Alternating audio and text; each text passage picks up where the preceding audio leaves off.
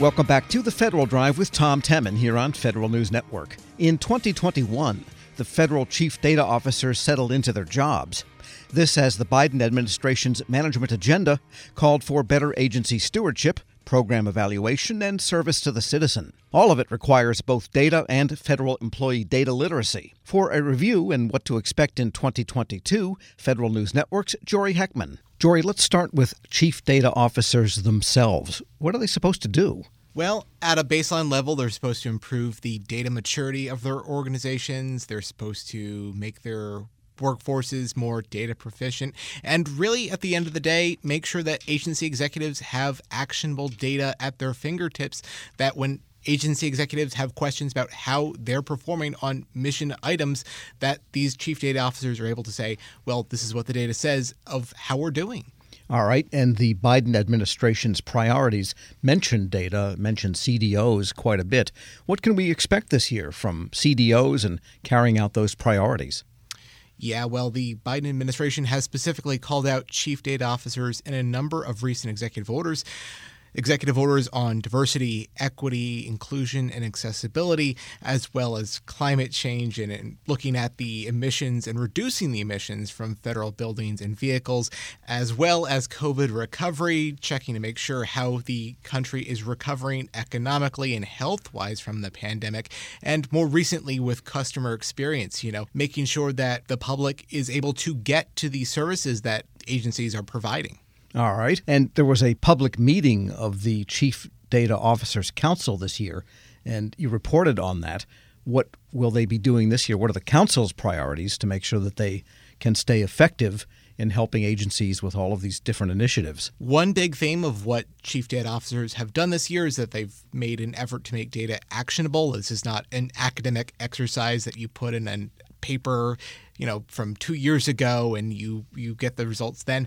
This is something that they want in real time and case in point chief data officers on this council they stood up covid-19 dashboards dashboards that were essential to agencies making decisions about reopening. This is something that agencies had, like the IRS, for whether it was safe in particular field offices to bring people back. Something like HHS and tracking the bed availability in hospitals, as well as the State Department tracking COVID breakthroughs in other countries. And so this is not a, an academic exercise by any means. This is something that's very real time for them in many ways, this is an enormous catch up for the federal government. I remember meeting with the CEO of a large electronics distributor 35 years ago, and he showed me on his screen how he can tell what the daily shipments are, what the demand looks like, what the backlog and orders are, just from his screen in his office. It was probably a green screen type of presentation.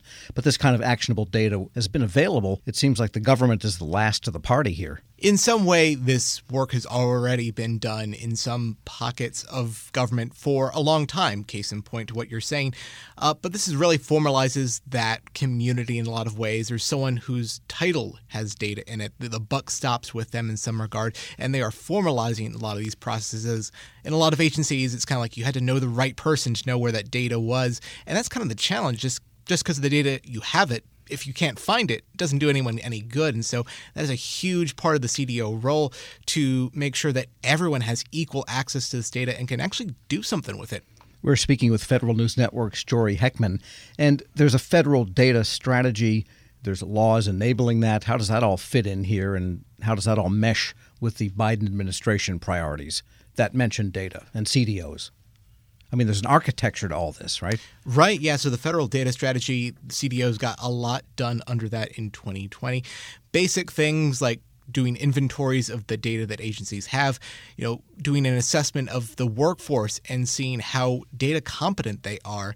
As far as the year ahead, we're going to see things like agencies working together on this, you know, one big action item for 2021 that we'll actually see play out more of next year is the agriculture department and the interior department looking at data on wildfires seeing here's where it is how can we prevent future wildfires and the severity of wildfires just by looking at the data and also artificial intelligence across government it's the kind of thing that only works well if you have huge inventories of data that's structured in such a way and is of a certain quality. And so that is another big priority for CDOs that we're going to see in 2022.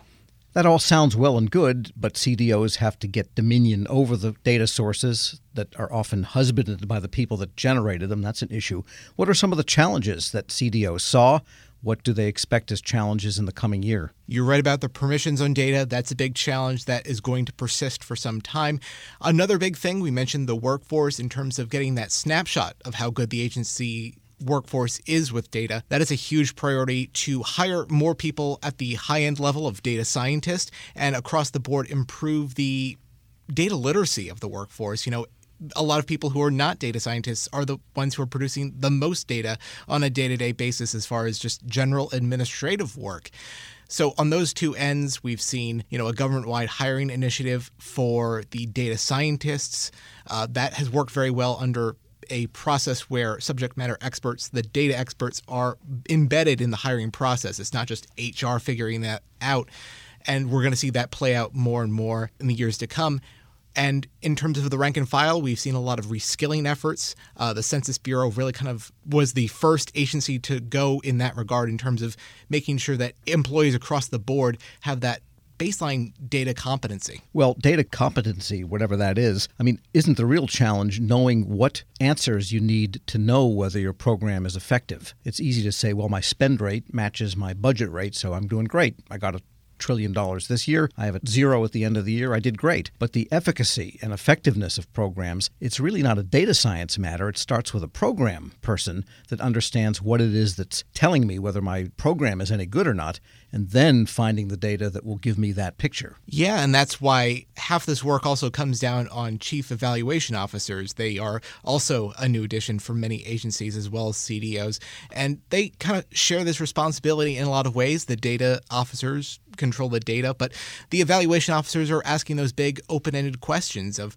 you know, performance and and whether they're really moving the needle when it comes to programs and if they're having the intended effect. You know, for such a long time agencies were very good at tracking inputs and outputs. We got this amount of money and we gave out this many loans, or we helped this many households recover from natural disasters, but never the question above that of, well, you know, did everyone benefit from that program the way we expected to? All right. So then, Management Information Systems, MIS, and program analysts, those are the words of yesterday, giving way to chief data officers and program evaluation. Same job, new title. All right, Federal News Network's Jory Heckman. Thanks so much. Thanks, Tom. And be sure to check out his ongoing coverage now and in the future here at federalnewsnetwork.com. And throughout this year end period, we'll be presenting previews of 2022 from all of the reporters at Federal News Network as we work to keep you informed and prepared. Still to come, how a big credit union helps feed the armed services with its future officers. This is the Federal Drive with Tom Temin here on Federal News Radio, part of the Federal News Network. Grab a 30-day free trial of Live by Live Plus, and you'll get unlimited skips, commercial-free music, and all of the podcasts and live streaming events you can handle. Visit livexlive.com slash podcast one to learn more and start your free trial.